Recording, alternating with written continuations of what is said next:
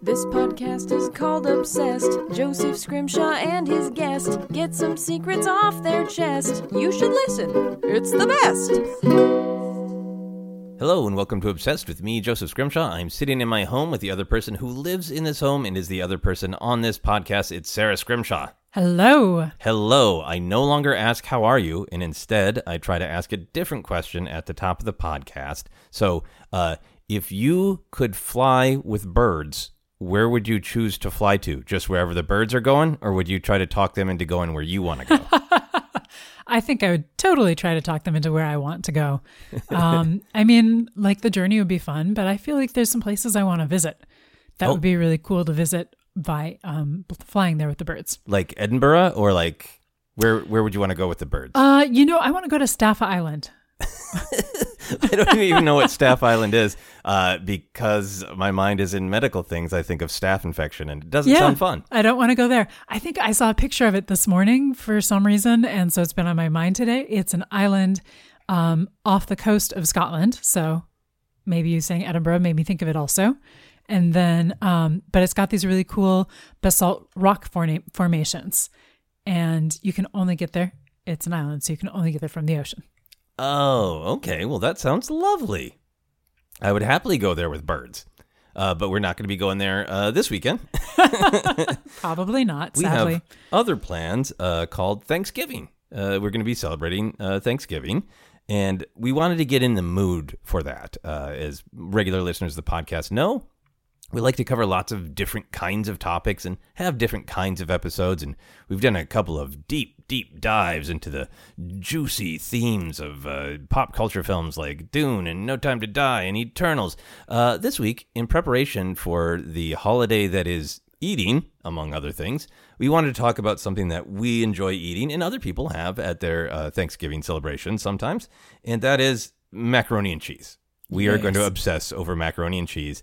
This is amazing to me because you and I always talk about the topics as the week is coming up, and I was kind of thinking this is probably the week for a little bit more of a light and fun topic, and then you said macaroni and cheese, and I think I've talked about cheese on the podcast, but macaroni and cheese, for me, that as a food, that's right below frozen pizza in terms of life importance, so it's amazing that we haven't done an episode on it before. I agree. That kind of came to me as one of those like, wait, why haven't we talked about this? We need to talk with microphones. We need to talk with microphones and mac and cheese. That's not a good food. Microphones aren't fun to eat. But anyway, let's get into this. Do we have any macaroni and cheese related caveats? We often have caveats at the top of the podcast. Do you feel like there's anything that you need to say, well, but let's put a pin in this?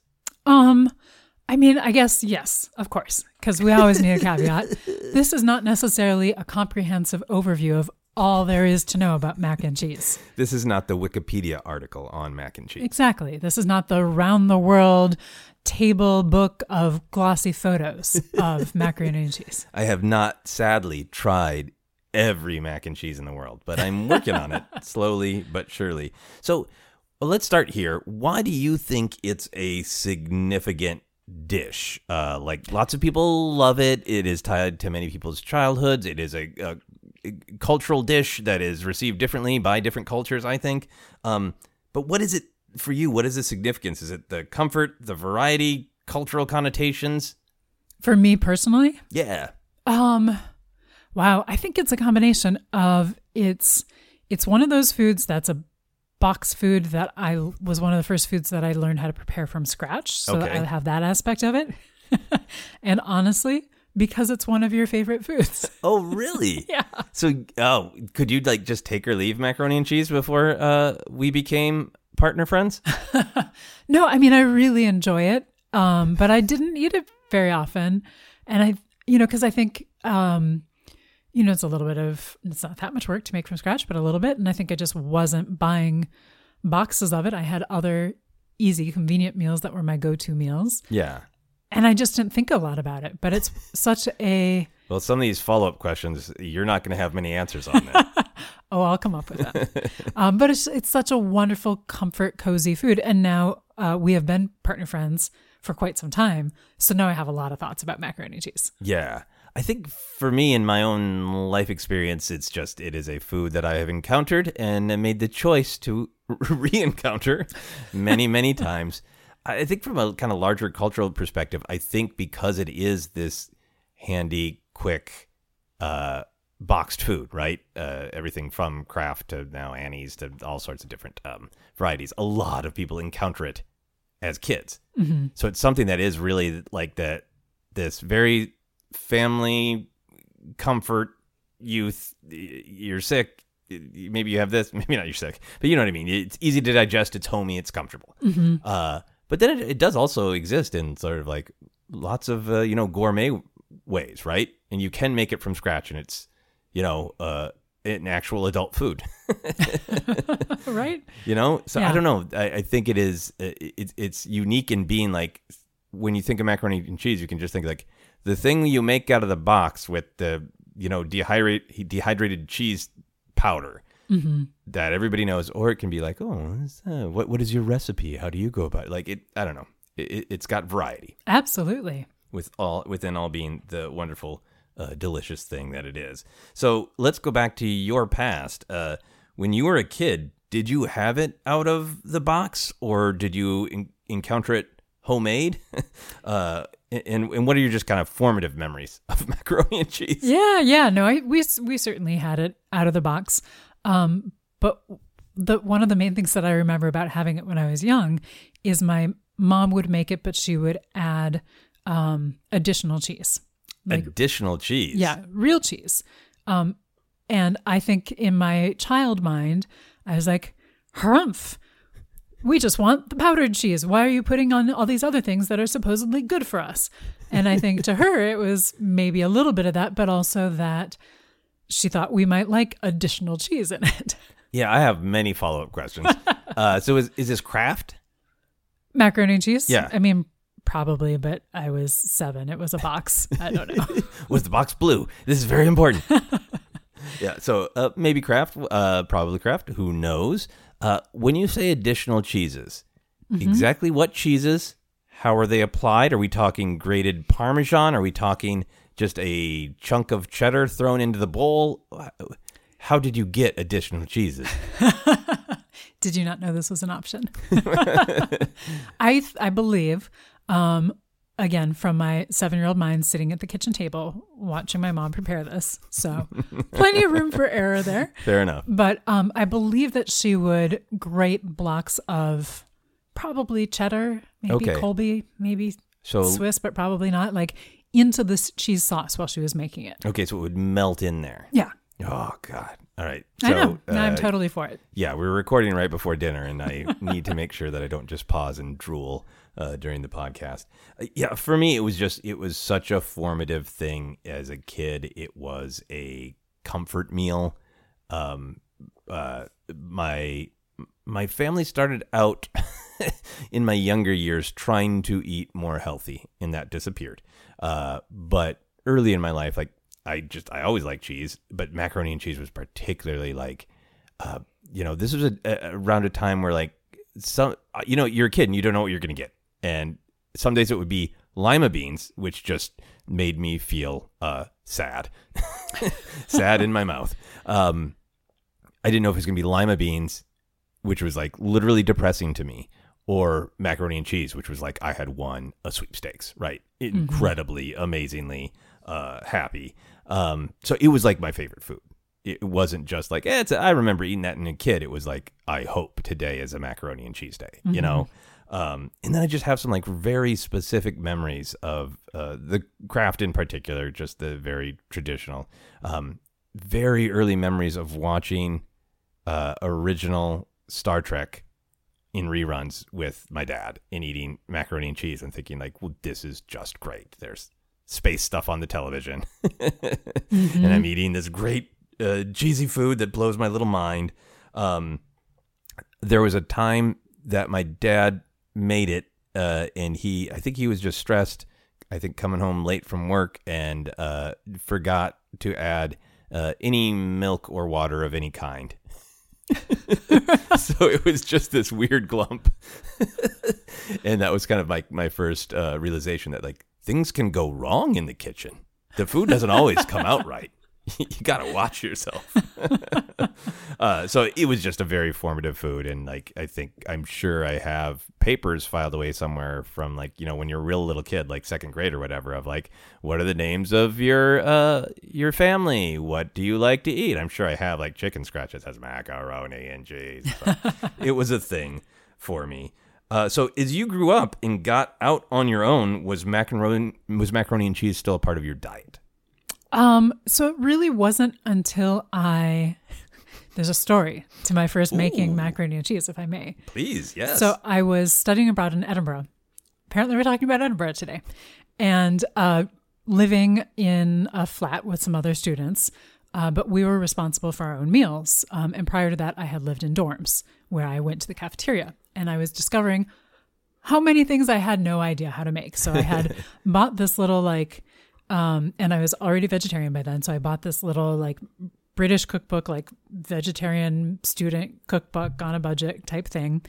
And one of the recipes in there was for macaroni and cheese. And it was like, yeah. We know this is a student food, but seriously, you can make it. And then you can add vegetables to it. And it's not that hard. And it's better for you than the other kind. And, you know, I was very much on a budget. So I was like, okay, well, I'll try this. And then it wasn't that complicated and it was so good. And I think that might be when I discovered adding tomatoes to macaroni and cheese. And that just blew my mind. And it felt like I had conquered the world. And so then I loved it. Yeah. Well, that is great. So, I'm trying to picture this. What exactly was what was this macaroni and cheese like?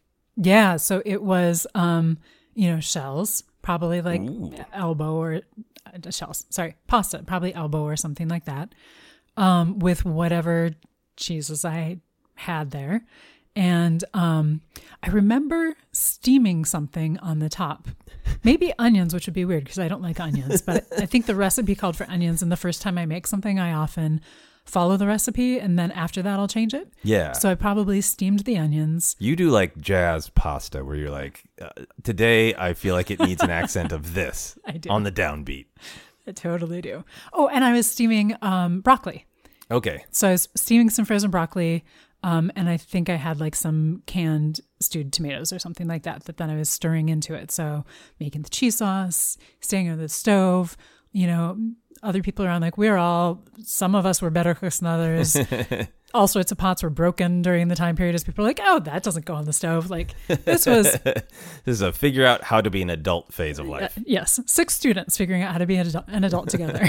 6 students, 1 adult. Yeah. That's great. So you enjoyed the process of making it, the mm-hmm. revelation that it was within your grasp. Yeah. And then obviously you, I would imagine, enjoyed the flavor? Oh, absolutely. I always loved the flavor of it. I think I had a little bit of I don't remember. I think I just didn't eat it that much. I ate a lot of other kinds of pasta. Yeah. No surprise to you because you know how often I'm like, let's have pasta for dinner. But macaroni and cheese specifically had kind of fallen out of just the rotation, not out of anything against it, just kind of wasn't on my menu. Yeah.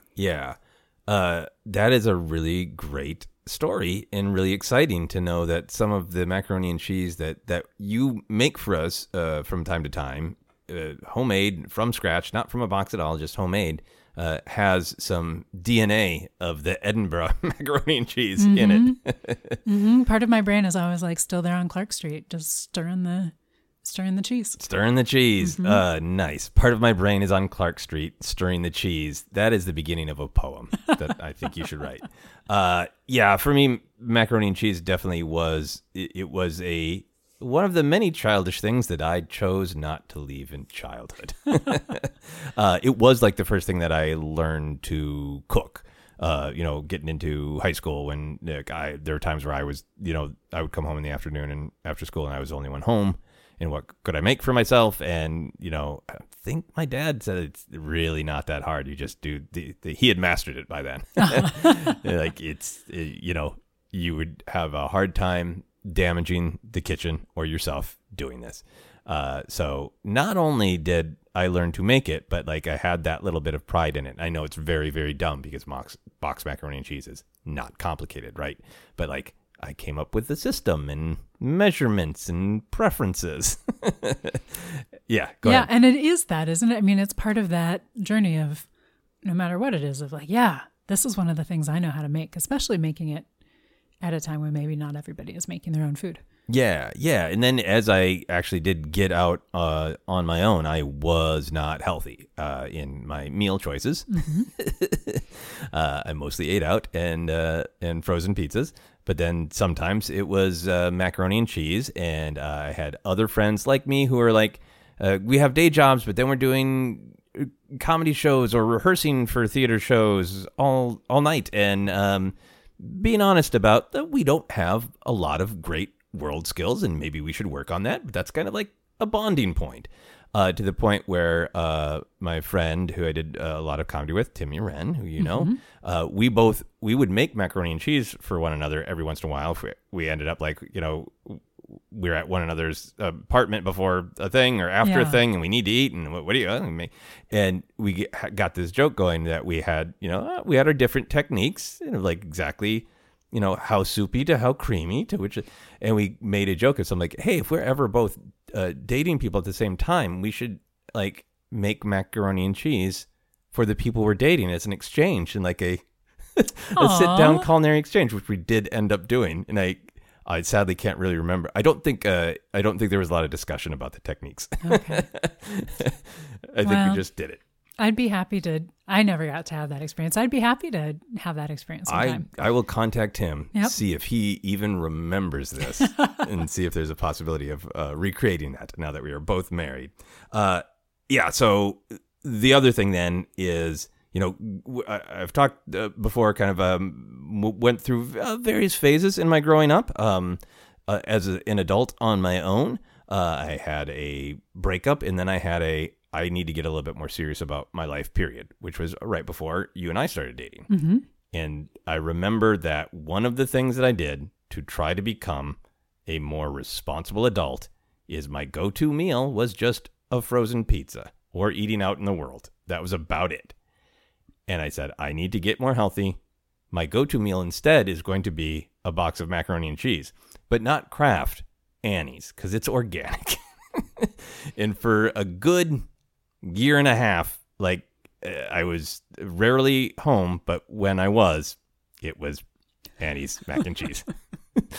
You look like you are trying not to say something as you listen to this. There's some things that's good to find out later and later on. Are you really questioning? No, goodness. No. You knew this, right? I did not. I don't think I knew how much you ate it. But I do have a positive thing. So I okay, please. Because I at that point was not really eating macaroni and cheese, probably certainly not store-bought or, you know, boxes, or probably was not making it that much either. Like I had gone on my own little, what do I do? What happens if I make things with lentils and beets all the time and things like that? But I do remember one of the first times that we kind of like went grocery shopping together. Yeah. We were like, no, like definitely macaroni and cheese. And I was like, okay. Like, no, it has to be Annie's. Like, that's the good stuff. And I had probably hadn't had boxed macaroni and cheese in a long time at that point. I had other go-tos like frozen pizzas. But it was so much better from what I remember from the other. And I was like, ooh, well, that's a good sign that he at least pays attention and gets the one with fewer like preservatives in it. See, it was a big step forward. It made an impact. Yes. And I would like to shout out Annie's mild Mexican mac and cheese, which they discontinued in like 2009, 2010. I Googled it and I found a very long Facebook post where Annie's as a company had been like, is for Facebook fun engagement in like 2010 had been like, you know, remember mild Mexican mac and cheese. The comments are like thousands of like, yes, you bastards! Why did you discontinue it? It was really good. It's very funny because I have like very specific memories of our relationship.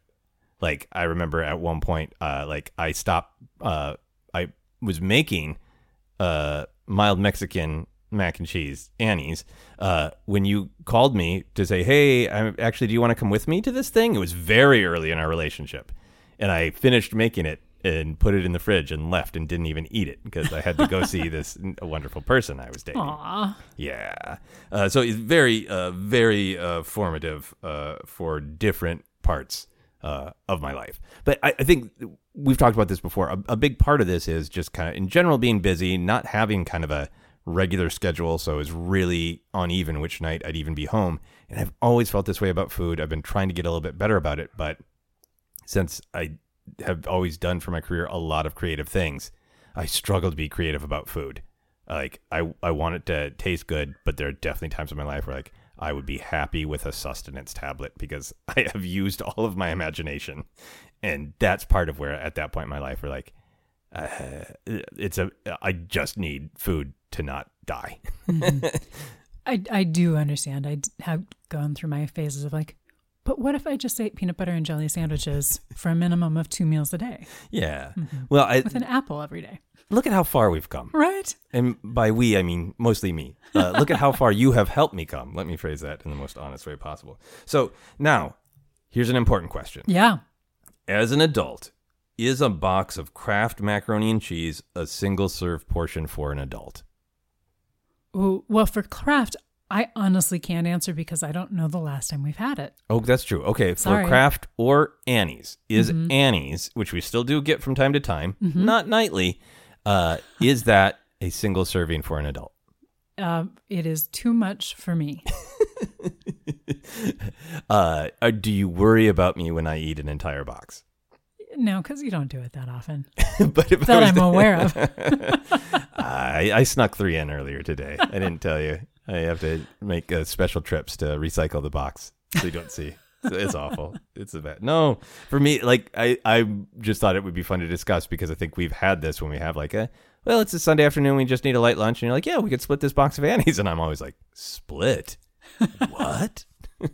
Whereas the Trader Joe's, that's more pasta in there. Mm-hmm.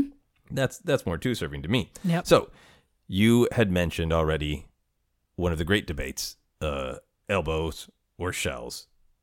Who emerges as the victor? Which is better for you, elbows or shells for the pasta in the macaroni and cheese? Oh, for me, shells. Now, why?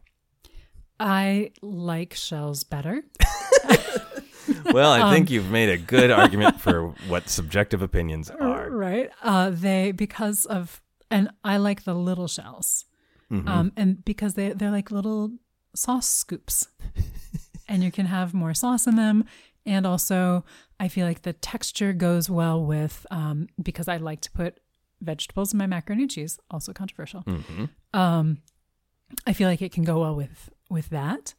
I'm not opposed to elbows. Part of it is that I don't buy elbows. So, I mean, I guess in a box, I do like elbows. That's fine. If it's homemade, I like, the cavatelli or something. It's like the 2 spiral. Ooh. Because then that's like, that's a real cheese grabber. Yeah. And it's also easier to pick up with your fork because I eat macaroni and cheese with a fork. I think that's just fine. I have no judgment on that. You look like you've revealed something. I think that might be a little weird. Is it? Not eat it with a spoon. Although actually right now I can't remember what I eat it. No, I eat it with a fork. You eat most things with a fork. I do. Soup, you draw the line. I haven't seen you try to eat soup with a fork, but you might. I haven't tried that one yet. It was a really chunky soup. Yeah, I think for me, growing up with the Kraft is like, that is like the cartoon definition in my mind of macaroni and cheese. So like I have some loyalty for elbows, but shells are, yes, they're a much better cheese catcher. And that was one of the revelations of Annie's. Right? Yeah. Yeah, absolutely. Yeah, is to have the shells. Also, you said another thing I think is very important. Shells, I never have to run them down.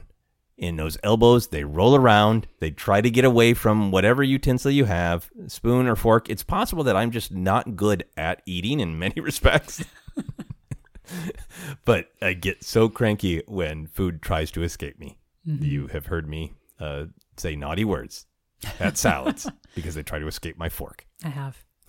And I feel like, and you would think macaroni, like the elbow, would be great with a fork. But for some reason, they escape me. You know what? It's science.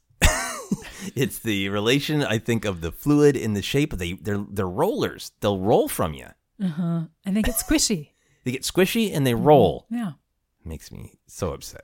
How do you feel about, like, every once in a while, like a themed macaroni and cheese will come out with like wheels or something like that, like the totally other macaroni or pasta shapes. Yeah, my experience of making those in boxed form, it means that you have to cook them longer for whatever reason because it is harder to get them to be soft. And I like the noodles or the pasta or whatever it is to be soft. I don't want it to have any even hint of crunch. Mm-hmm. And you know, yeah, I've bought different themed ones over the years, including we still have a box of Last Jedi themed Kraft macaroni and cheese that I bought because I like macaroni and cheese, and it had Rey and BB-8 on it, so I had to.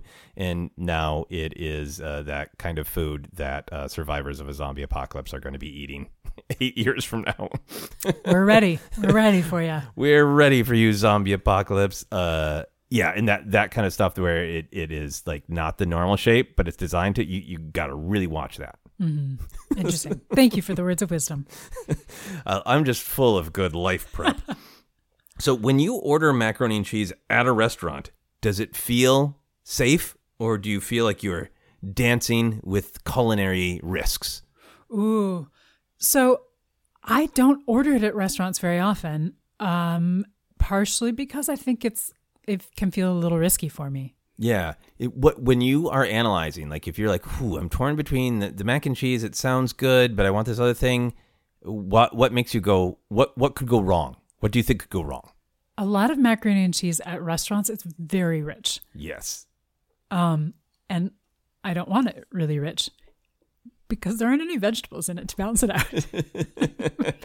Apparently, I know we're having an episode about macaroni and cheese, but apparently I just am going to bring in vegetables as often as I can. Oh, well, we're going to be talking about vegetables in just a very, very short moment here. Yeah. So if it's like cold and I really want something cozy, I will.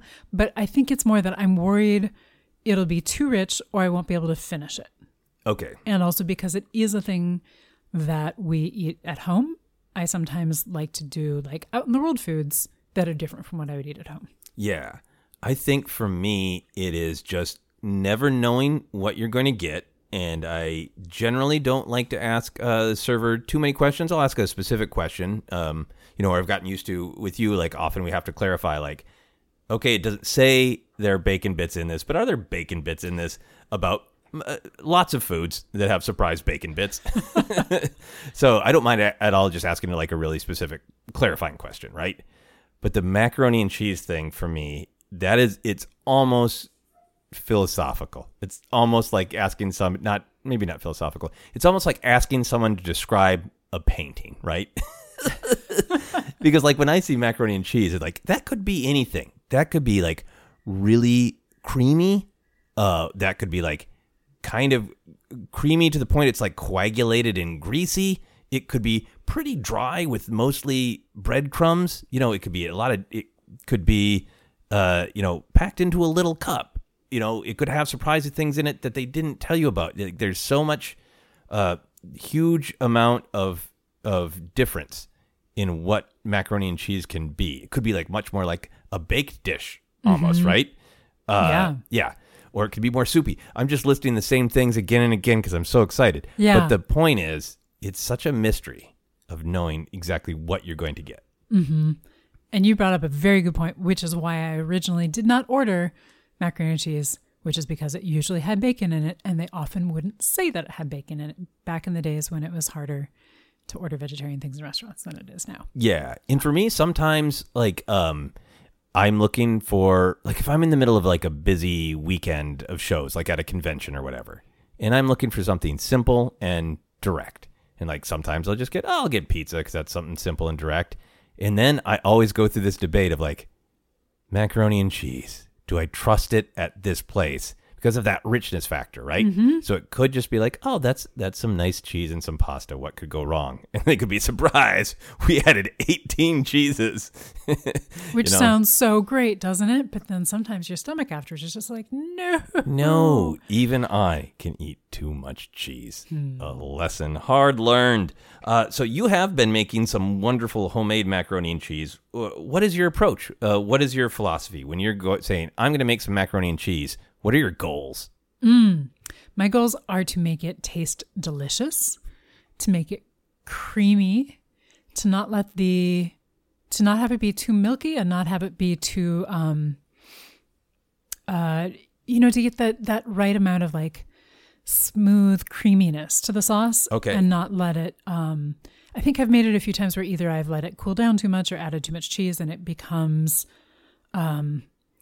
a little bit more solid than I want, which sounds gross. It wasn't that gross. There is great coagulation risks with macaroni and cheese. There are. Absolutely. And we haven't experimented as much because it's been summer for 10 months. But you mentioned baked mac and cheese. And baked mac and cheese I enjoy also is a thing that I like to make. On days when I am willing to turn on the oven. But that has been not the situation for a little while. Okay, so here is a philosophical question. Okay, yes. For sure. Yeah, that wasn't very philosophical, was it? Well, no. You want... Yeah, okay, well, actually, before I move on, I'm going to ask you another question. Mm-hmm. What emotions are you trying to evoke with your homemade mac and cheese? Peace and comfort. Peace and comfort. Mm-hmm. That is very nice. In almost a pun, because you do like putting peas in the macaroni and cheese. It's true. How many cheeses do you put in? What level of variety are we talking about? It varies a lot. Often 2 or 3. Nice. It kind of depends on if this was a last minute, like, oh, I'll just make mac and cheese. Or if I've stopped at the store knowing I'm going to make mac and cheese, then there will be more cheeses in it. I don't know if I've ever made it with just one cheese. Okay. I mean, I'm sure I have, but I don't know if I often make it with one cheese on purpose. I feel like that's something you need to note. Like, you know how like if there's a song that's only one note, that's like a thing. Like this is cheddar only mac and cheese. Right. Or like, you know, a single tracking shot in a film, like a one cheese macaroni and cheese. That's, right? That's special. Mm-hmm. Like maybe it's all cheddar, but it's like 3 different kinds of cheddar. Oh, yeah. Then it's not even one cheese anymore. Yeah, no. What's the weirdest cheese? What's the most dangerous, exciting cheese you've put in our homemade mac and cheese? Ooh, wow. Well, this is like a challenge. I know. I'm so excited for what I'm going to make next. I mean, I've put mozzarella, that's not challenging. Parmesan, which is not challenging, but adds a different consistency. Yeah. So it's more challenging on that side of it. Okay. I want to say I've added some cheeses with a kick, and then it's like, how much do you add in versus not add in? Trader Joe's has a cheese called unexpected cheddar. Yes. Which is delicious, and I would not call a daring cheese to put in. But I think once I made it with mainly that, and that one might have been the one that coagulated a bit more than I wanted. It lived up to its name of being unexpected. Yeah. Fair enough. Yeah. Now we're going to get to my philosophical question. Yeah. I've been abusing the word philosophical on this podcast, but this one I feel is philosophical. How much stuff can go in macaroni and cheese that is not either macaroni or cheese before it is no longer macaroni and cheese, and instead you've made just some cheese and pasta dish? I was going to say 2 to 4 items, but I might actually up it to 2 to 5. 2 to 5? Well, and here's why. Because 2 of the items that I often put in macaroni and cheese, whether I make it from scratch or even in a box, are crushed red pepper, just a little bit, and oregano. Okay. So if we're including spices, I would say 2 to 5. I'm not including spices. Okay. Because like in my time of maturing by eating only Annie's macaroni and cheese, I also really thought like I'm becoming much more culinary by putting in tomatoes and crushed red pepper. Mm-hmm. And that was a part of the reason that I delighted in it and felt like it was a much more well-balanced diet. I was getting some tomatoes. I mean, every step counts. Every step counts. Oh, I have a lot of steps to take. So anyway, I wanted to reflect back on that happy memory of spices. When I make macaroni and cheese every once in a while, I still put in the crushed red pepper. So I'm going to say that spices don't count. Okay. I'm talking about other ingredients. I'm talking about add-ons. Yeah. Three. Okay. I think that is reasonable. Do you agree with me that if you're starting to put in more, you're making some kind of hot dish or cheese stew at that point? Yeah, or like a pasta with a cheesy sauce. A pasta with a cheesy sauce. It becomes something else. Yeah, absolutely. So now we get to talk about your favorite topic, veggies and other things. I'm sure that's your favorite topic, right? Veggies and other things. There's maybe going to be some controversy on our podcast. Okay. What are your favorite things to put in macaroni and cheese? Mm-hmm. Tomatoes, which we've already both talked about. Uh-huh. Not together, although I would try it together. So my top three things to put in are tomatoes, broccoli, and peas. Okay. Not necessarily both broccoli and peas, but maybe I would try it. Okay. And this is a conversation that we've had in our household. It can get a little heated, so we're taking a risk by talking about it with microphones for other people to hear. How do you figure out the correct balance of peas so you're not eating a large pea dish that has a slight hint of cheese flavor to it? So I figure out how much I think you will tolerate. And then I put that in there, but I make sure it's at least no more than half as many peas as there are pasta shells. Okay, and that's... I don't actually put in that many, but like that would be the maximum. That would be a maximum. So it's a sincere question because I appreciate how much you have been understanding of my pea resistance. But for you, just subjectively, does the flavor of peas not overpower everything else? Because that is my objection. I like peas by themselves. As veggies go, they're fine. But I feel like they just so overpower the flavor of I feel like if you're doing a stage show and like tomato was going to have a monologue and then pea just jumps in front of it and makes it all about pea. That's what happens in my mouth. I apparently do not have the taste buds that taste peas that much. So to me, they're like the most mild thing to add. Okay. So it's just like, yeah, go for it. It's for the texture. You get your green, you get your veggie. They're there. They complement the tomatoes well. They complement the cheese well, but they don't really unless you go too far. And full honesty, I have gone too far sometimes in how many peas I've added. I probably did add half as many and that was too far, but half as many peas as pasta shells that was. But to me, they're very innocuous, and that's actually part of why I like them. Okay. So I think we just taste peas differently. I think we do taste peas differently, which is that. Yeah, that's how taste buds work. That's Revelation. Fine. Yeah, we taste olives differently. So many things we taste the same. Unexpected cheddar, we taste the same. But I think this is a huge step forward in our macaroni and cheese relationship here on the podcast. Woohoo! Because I think a part of it is you are enjoying that slight bit of pea flavor because you're saying it complements. Mm-hmm. So you're like, cheese, peas. And I think what I want is even if there is another flavor, I want it to be married with the cheese in terms of what I'm getting to is I don't think peas are good suckers. Almost everything that I like in macaroni and cheese will absorb the cheese. I like broccoli because the flavor's fine, but the broccoli just becomes another cheese delivery service. Mm-hmm. Tomatoes add their own flavor, but they get soaked into that cheese.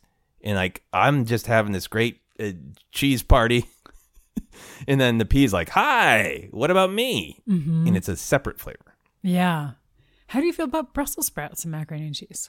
Have I had Brussels sprouts? I feel like I've never done it because to me they don't blend, but I feel like some restaurants make them that way. I like Brussels sprouts. We have them fairly often. Thank you for introducing me to them and enjoy them very much. I would feel like they'd really need to be cut up fine, because that's the other thing of like that makes macaroni and cheese dangerous in restaurants. Macaroni and cheese should be effortless to eat. And if you encounter some large chunk of different texture, no. And Brussels sprouts concern me. Yeah. Is it the texture of the peas as well? No, because I don't normally get weirded out by the texture. It's not like I'm eating the noodles and then I get the different pea. It's the flavor. It's dominating. It's too much about itself. Interesting. If I'm eating peas, I'll eat peas. I don't need to make my cheese about peas. I can just eat peas if I wanted to be about peas. We are otherwise in sync. I like tomatoes. I like the red pepper as a spice. It doesn't count as a thing. Broccoli is great. Love broccoli. Yeah. I do like bacon, like if it's the right restaurant and I get to know them and I get to trust them. And you can get like a macaroni and cheese that comes with like broccoli and bacon, like that. It gives it just a little bit of, a kick and a little bit of variety. Chicken, which is often offered at restaurants, right? You can get macaroni and cheese and then like $2 extra add chicken strips. Like, really? Yeah. There's every once in a while, I do wish it was a video podcast for your facial expressions. And you look like I just told you that bears can sing and dance now, and they're doing musicals. Bears are going to do a production of Cats. You look like that level of shock at chicken on macaroni and cheese. Okay, just to be clear, I would be thrilled that bears can sing and dance and are doing a musical, and I'm a little shocked in like toward the horrified way about the chicken. That just, no. So why is that? You are not a meat eater in general. Yeah. So how much of that, where is that reaction coming from? The textures, like those textures just don't, I feel like the chicken just would be a bland, mushy thing in the middle of the macaroni and cheese. And that is where the risk comes in. Yeah, because I've had that sometimes. And if it's like really good chicken, then it's like, well, if it's cut pretty small, it's like really good because you're going along. The cheese is in the macaroni and cheese is cooperating. You can get it on your utensil very easily. And then, the chicken. And then other times it's like somebody has made macaroni and cheese. And then there are like 5 massive hunks, massive slices of only okay chicken because we're just throwing it in the macaroni and cheese. It's very risky. Mm-hmm. I think that it just seems like, very well cooked would be good. Yeah. With its own flavor that complements. I don't know. I guess I just don't think about chicken and cheese going together, but I don't really think much about chicken. So. The most controversial thing ever said. So dismissive. I don't really think about chicken. Sorry. Other people can have those thoughts. I'll share them. I want to see that. Do you know that Mad Men Don Draper meme? Because there's a moment where in later seasons where one of the younger ad kids with a different perspective is like, I pity you and I think about you. And Don Draper says, I don't think about you at all. Yes, and you see a meme repurposed for that. And I would not want to see you saying, I don't think about you at all to chicken strips. All right. Any other thoughts on what goes in the macaroni and cheese other than macaroni and cheese? No, I think that's good. Excellent. What wine pairs best with a fine bowl of macaroni and cheese? Ooh, I mean, there's so many great options. Goodness. So my instant response was a Pinot Noir. This is amazing. I said a dark Pinot Noir. Nice. Because it can be, Pinot Noirs can be a pretty wide range, but like it has that, it can be light but full, mm-hmm. which I feel like goes well with a cheese pasta dish. Yeah. At the same time, I'm a big fan of kind of some more full-bodied reds as well. So I'm going to add 2 more. I would do a Merlot with it. Oh, wow. I would also controversially pair a Zinfandel with it. If it had some good vegetables in it, like some good, like, oomph to the macaroni and cheese, maybe a baked macaroni and cheese, and definitely would need to have the vegetables, like would need to have broccoli in it to kind of counteract the deeper tones of the Zinfandel. Yeah, okay. Gotta have broccoli. Is there a wine that pairs best with macaroni and cheese and peas? Yeah, Merlot. Merlot and peas. It sounds like an adventurous evening to have Merlot and peas. So my family has taken to having a little bit more of a buffet approach to Thanksgiving. My father will make a lot of. He will make an actual turkey, but he'll also make a great tofurkey. He either found or made up a great orange glaze for the tofurkey. But then he over the years, we've also sometimes had meatballs, or we've also a lot of the traditional things stuffing in that. And he just.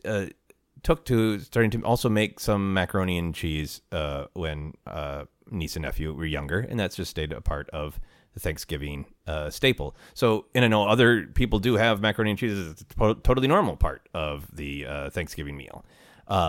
But you had mentioned that you were surprised at the, or delighted, or you had mentioned something when we were talking about doing this episode about your reaction to seeing macaroni and cheese as part of the Thanksgiving meal.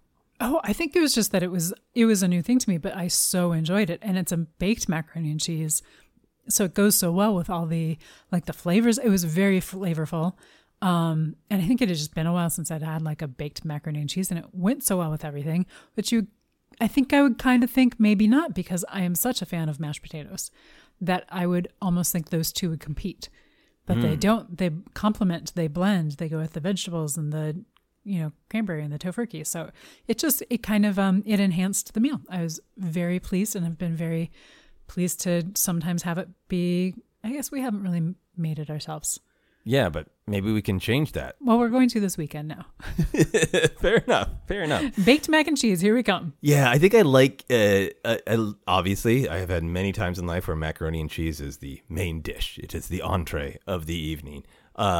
But I also like it when it's like, it's a side dish, and it's like, okay, well, it's almost like then the macaroni and cheese can have the fun of being a character actor. Like sometimes when an actor like makes a pretty big choice, because they're only in 5 scenes in the movie, and you maybe wouldn't want that to be the main character, but damn, it's good when it's just on the side. Like macaroni and cheese can be a little bit richer and creamier when it's just on the side. Oh, absolutely. And I feel like there's a lot of flavors in it. Yeah. Absolutely. Yeah. Mm-hmm. I think my dad has had lots of fun experimenting. Yes. I like character actor mac and cheese. I like character actor mac and cheese as well. All right. Here's my final question for you on the main mac and cheese topic. What fictional character do you think really, really enjoys macaroni and cheese? Oh, yeah. Philip Marlowe. Or let me put it more specifically.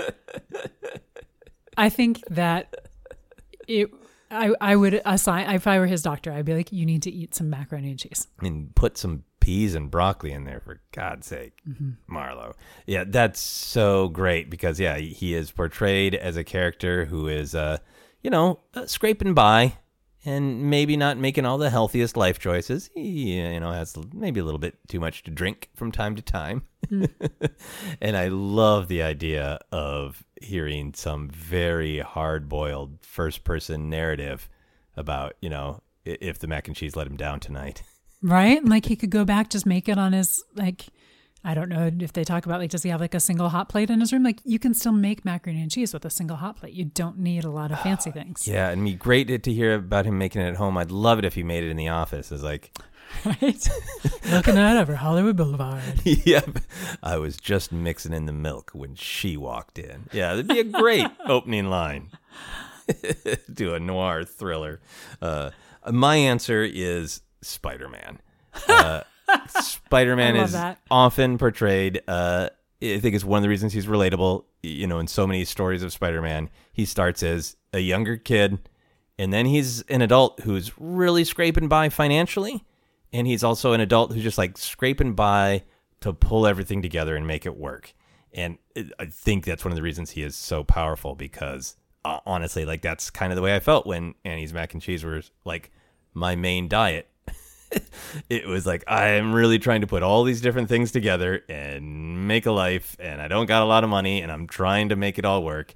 And it's nice when you can have a not great diet and at least go, there's at least one superhero that's me. I'm being like Spider-Man right now. I love it. I absolutely love it. Perfect answer. Great. So can you make a noise to sum up your interest in macaroni and cheese? Yum. A very good one. Now let's talk our ratings of obsession. So on a scale of 1 to 10, 1 being the lowest, 10 being the highest, where would you rate your interest in macaroni and cheese? You know, if it includes like thinking about ways to make it and all of that, well, 6. Okay. Nice. Yeah. I don't know how to rate food sometimes. Yeah. You know what? Screw it. 9. Yeah. Because it is really right below frozen pizza. Like, obviously, I'm not, like, every day thinking about, like, how can I make macaroni and cheese more a part of my life? Should I write an essay on, like... But it is something that has been, obviously, like, a big part of my life, and also something that I am just kind of interested in. It's place in our culture from lots of different perspectives, everything from the kind of, like, fun, what goes in it? You know, what should the consistency be? That's, like, just kind of a fun conversation you could have with so many people. Mm-hmm. And then all the way back to... you know, where the boxed memories sit for lots of people, you know, or sometimes, you know, you'll hear from people like, my parents wouldn't allow us to have that. And I was so fascinated by it. And then I tried it when I was 22 and it's like, what is this? You know, there's just, right? It has a rich cultural life. Absolutely. Well said. Well, thank you. So we are going to move on to the plugging section. Where can you be found on social media? Yeah, I can be found on Twitter at Sarah_Scrimshaw. Excellent. And you can follow me on Twitter, Instagram, and TikTok is at Joseph Scrimshaw. You can follow Obsessed Podcast on Twitter and Facebook is at Obsessed Podcast. You can also check out the Star Wars podcast I co-host, Force Center. I think I went through this entire episode of Obsessed without comparing anything to Star Wars. But we did talk about the boxes of Star Wars mac and cheese, at least. You're right. So I failed or I succeeded, depending on your point of view. For info on upcoming shows, comedy albums, all kind of stuff like that, you can check out my website at josephscrimshaw.com. You can also support Obsessed by backing us on Patreon. Full info on that, go to patreon.com/josephscrimshaw. Here are our final questions. If you had to make a Thanksgiving dish to share with the entire world, what would you make? I mean, I'm so tempted now to say baked mac and cheese, but I'm going to stick with what I would actually do, which is mashed potatoes. Mashed potatoes. Oh, that's pretty good. And would you try to make them without putting a lot of cheese in them? Because that's often what happens around here. Oh, no. To me, mashed potatoes include cheese. That is a vital ingredient. We'll look for our next episode, mashed potatoes. Would you rather be able to run or think at super speed? Oh, wow. You know what? I think I'm going to say run. Really? Yeah. Because as appealing as it is to be able to think at super speed, I think if you could think at super speed, but then not be able to act in response to it that fast, I think it would just be so frustrating to be like, I want to do this. Like, that's my brain. And then not be able to do any of it. I feel like that might be really frustrating. So as much as that sounds fantastic. If I could run at super speed, then I could at least get from place to place much more easily. I think you are so right. Because if you could run, you could maybe actually get more of the things crossed off your list that you're trying to get done. But I think that thinking at super speed is going to be a great thing. And then I remember like this past weekend, I had one of those great showers where I think of like 8 ideas for the thing I'm writing. And I need to write them down before they go away. Mm-hmm. And it is really like trying to type on the phone that's available to me as fast as possible with the weird autocorrect. Like, can I get them all out of my head before I forget them? And to live like that constantly. Yeah. Yeah. To be constantly trying to type down shower ideas. But that is always how your mind is. Right? Yeah. Your mind is busy cursing your slow thumbs at all times. Mm-hmm. No, disastrous. Final question is always, is what is happiness? Happiness is a bowl of right consistency macaroni and cheese with just the right additions in it. Just the right additions, which can be peas. Thank you very much for suggesting this topic, for talking to me about it, for making some discoveries about our macaroni and cheese relationship. Yeah, this has been great. And thank you, everyone, for listening. I hope you enjoy whatever it is you are eating. That is our podcast. You've been listening to Obsessed. Joseph Scrimshaw and his guest shared some stories with the rest. Rate 5 stars if you're impressed.